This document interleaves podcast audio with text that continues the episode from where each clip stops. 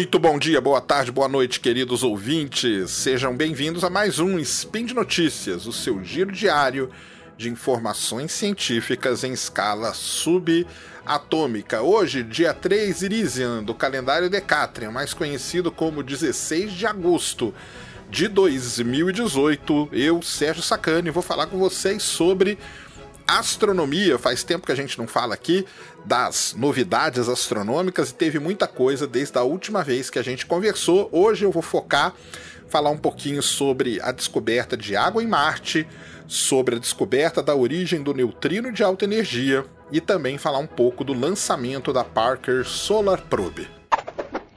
Speed Notícias.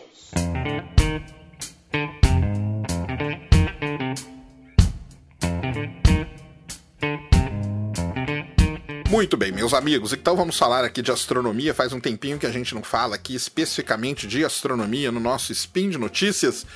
E aconteceu muita coisa desde a última vez que a gente conversou, basicamente. Por isso que eu separei esses três temas aí, que foram os três temas, digamos, mais importantes discutidos pela, pela astronomia nesse último mês e pouquinho. Então, primeira coisa que eu queria falar com vocês é sobre a descoberta, né, o anúncio da descoberta de água líquida em Marte.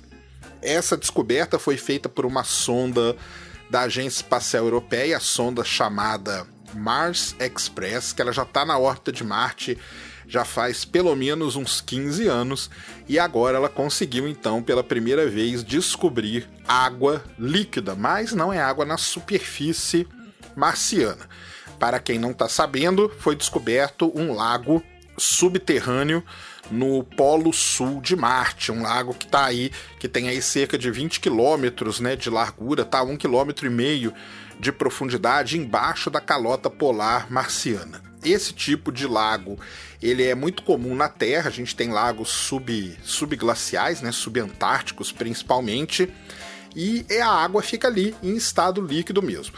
Na verdade, a descoberta ou a água está em estado líquido ou você descobriu sedimentos ricos em água. Isso ainda precisa ser, ser detalhado. A grande questão é que a sonda Mars Express ela usou um equipamento dela chamado GPR, um equipamento que a gente usa aqui no planeta Terra para descobrir água mesmo, e ela utilizou esse equipamento para fazer a sua descoberta. Na verdade, os pesquisadores selecionaram uma área piloto, nessa área piloto eles fizeram então essa detecção. É uma água muito salgada, é uma salmoura e o que despertou, o que desperta muito a, a curiosidade dos cientistas planetários, que são os pesquisadores basicamente que trabalham com isso, é o fato de que você tem nessa nesses lagos aqui na Terra, você tem uma grande quantidade, uma grande variedade de vida.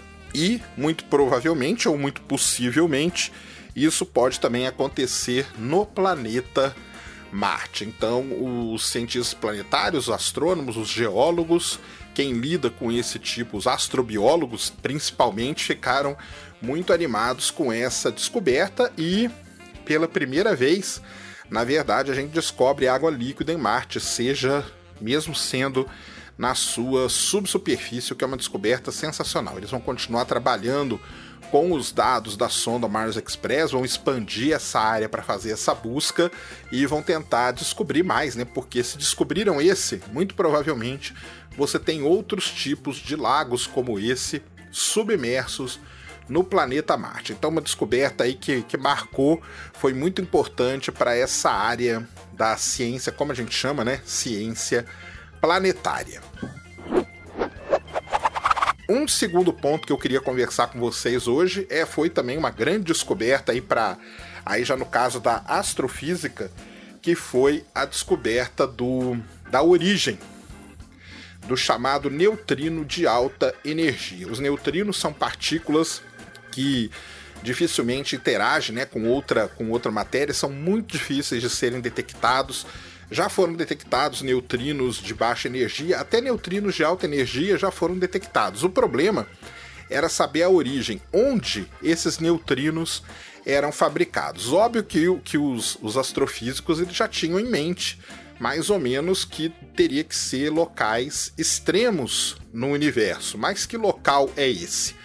E existe na Antártica um observatório chamado Observatório Ice Cube, e o Ice Cube ele é o observatório que foi construído justamente para detectar os neutrinos. Na verdade, essa descoberta ela contou com a participação de muitos telescópios, tanto em Terra, principalmente no espaço, e do Ice Cube. Quando, eles quando ele detectou ali a presença de um neutrino, ele emitiu um, um, alerta e os telescópios no mundo inteiro tentaram procurar de onde que vinha esse neutrino. E foi descoberta a fonte dele, o que é muito importante para a astrofísica.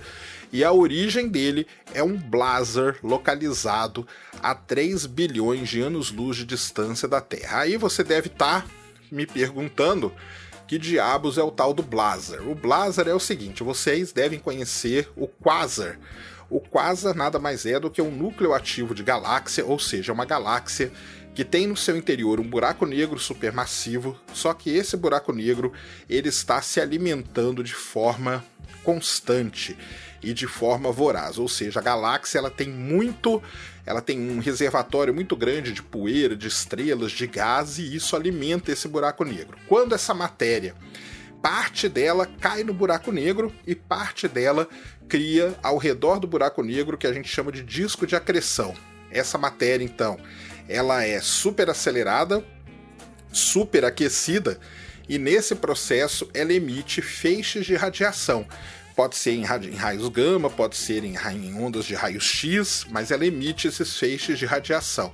E esses feixes, quando a gente observa aqui da Terra, os astrônomos dão nomes diferentes. Então, quando você observa o feixe meio que de lado, com uma inclinação, você tem um quasar. Quando você observa o feixe de frente, ele vindo na nossa direção, você tem o blazar. Então, o blazar nada mais é do que um núcleo ativo de galáxia, ou seja, um buraco negro supermassivo que está no seu disco de acreção, no caso, emitindo essa radiação. Ou seja, é um dos locais mais extremos do universo. Na verdade, o blazar, ele funciona, aliás, o disco de acreção do blazar funciona como um acelerador de partículas, exatamente.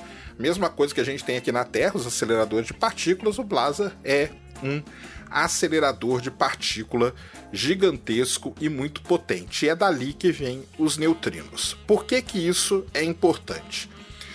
Desde a descoberta das ondas gravitacionais, foi criado um novo termo na astrofísica chamado de astrofísica multimensageira.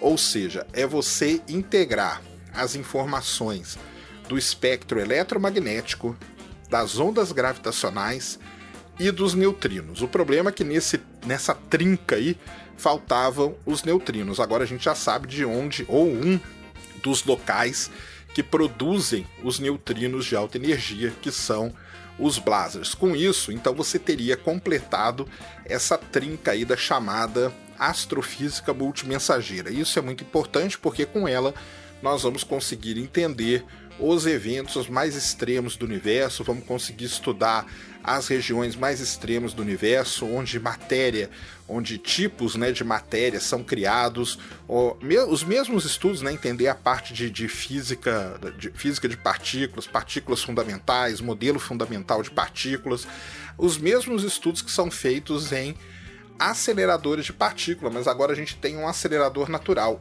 E outra coisa, esse neutrino, a gente sabendo a origem dele, a gente consegue estudar esse ponto de, de onde ele se originou. E estudar esses objetos, quasar, blazar, buracos negros supermassivos, é de suma importância para entender muita coisa relacionada com o universo. Ou seja, uma descoberta realmente espetacular uma descoberta que vinha sendo esperada há muito tempo, que era descobrir a origem dos neutrinos de alta energia, e isso aconteceu, esse é no caso, originado num blazar a 3 bilhões de anos-luz de distância da Terra.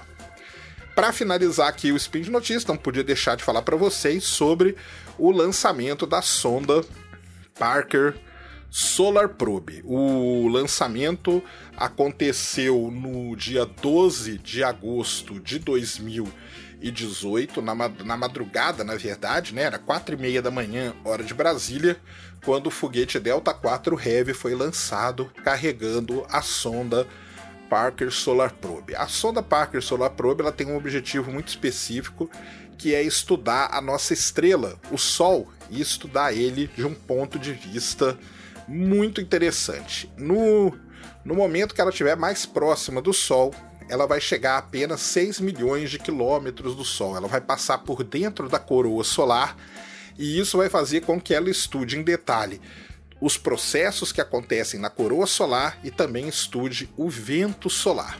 Na coroa solar, a gente tem um mistério muito grande que é entender por que uma região que está tão distante da superfície solar é tão mais quente que a superfície do Sol. A superfície do Sol tem temperatura na casa das dezenas de milhares de graus, enquanto que a coroa solar tem temperatura na casa dos milhões de graus. E ninguém sabe explicar o porquê desse aquecimento da coroa solar. A Parker Solar Probe vai para lá para tentar responder essa questão. E outra questão é com relação ao vento solar. A gente tem vento solar de alta velocidade, de baixa velocidade. O de alta velocidade, mais ou menos se sabe como ele se origina, mas o de baixa velocidade não se sabe. E esses conhecimentos todos vão ser muito importantes para o estudo do que a gente chama de clima espacial, que é entender essa relação toda, como que o Sol né, interage, como que o Sol e as partículas que ele gera, o vento solar e tudo mais, pode afetar a vida na Terra. E afeta muito porque essas, essa variação na intensidade ela muda muita coisa na Terra, principalmente com relação ao campo magnético, pode afetar satélites de comunicação, pode afetar satélites de posicionamento, pode afetar até a rede elétrica. A sonda tem esse nome porque o cara, o pesquisador que criou toda a teoria com relação ao vento solar é chamado de Eugene Parker e ele estava assistindo o lançamento. Então é muito legal porque você tem uma pessoa que estudou uma coisa, foi criada uma sonda com o nome dela e ela estava lá assistindo o lançamento da Parker Solar Probe. A viagem dela começou então no dia 12 de agosto, ela vai passar por Vênus em final, final aí de setembro e depois ela vai para o Sol. E já no, no, no, começo de dezembro ela já vai fazer a sua primeiro, o seu primeiro periélio. Esses ainda vão ser um pouco distantes do Sol, mas mesmo assim ela vai fazer estudo. A missão vai durar aí cerca de sete anos ela vai fazer 24 órbitas ao redor do Sol e para isso ela vai usar Vênus como assistente gravitacional. Ela vai fazer sete assistências gravitacionais pelo planeta Vênus. Com certeza ela vai trazer muito resultado importante. Ela vai fazer com que a gente conheça muito a nossa estrela e conhecendo a nossa estrela, óbvio que tem um impacto direto na gente, na Terra, porque a gente vive aqui pertinho dela mas também tem um impacto muito grande e um conhecimento agregado muito grande para a gente conhecer outras, outras estrelas. Ou seja, conhecendo e estudando o Sol em detalhe, a gente vai poder saber como que são os processos que acontecem em outras estrelas. Por isso que essa missão, muito esperada, uma missão que custou 1,5 bilhão de dólares, demorou 20 anos para ser feita, principalmente pelo desenvolvimento do seu escudo de calor. Ela leva um escudo de calor que vai conseguir fazer com que os instrumentos funcionem mesmo nas altas temperaturas que ela vai passar perto do Sol. Ela vai sempre com o escudo de calor voltado para o Sol e o escudo de calor vai fazer com que os instrumentos atrás dele fiquem a temperaturas de cerca de 30 graus. E isso é muito importante. É uma tecnologia altíssima que foi desenvolvida para criar esse escudo de calor. Basicamente, ele é formado de duas folhas de carbono a folha de frente, né, que vai de frente para o sol, pintada de branco, altamente refletiva, e no meio dessas duas folhas de carbono você tem uma espuma de carbono. E é todo esse complexo que vai fazer com que a temperatura caia de 1400 graus na frente para 30 graus atrás, onde os instrumentos estão instalados. Ou seja, uma sonda cheia de tecnologia para responder aí perguntas que têm mais de 60 anos que são feitas e até hoje a gente não tem a resposta. Vamos torcer e óbvio que quando tiver resultados da Parker eu trago aqui no Spin de notícias para todos vocês. Muito bem, então, meus amigos ouvintes, esse foi o Spin de Notícias de hoje, onde eu queria falar um pouco sobre esses temas astronômicos. Espero que vocês tenham gostado. Se gostou, deixa aí no comentário, compartilhe o Spin de Notícias com seus amigos. Muito obrigado e fui.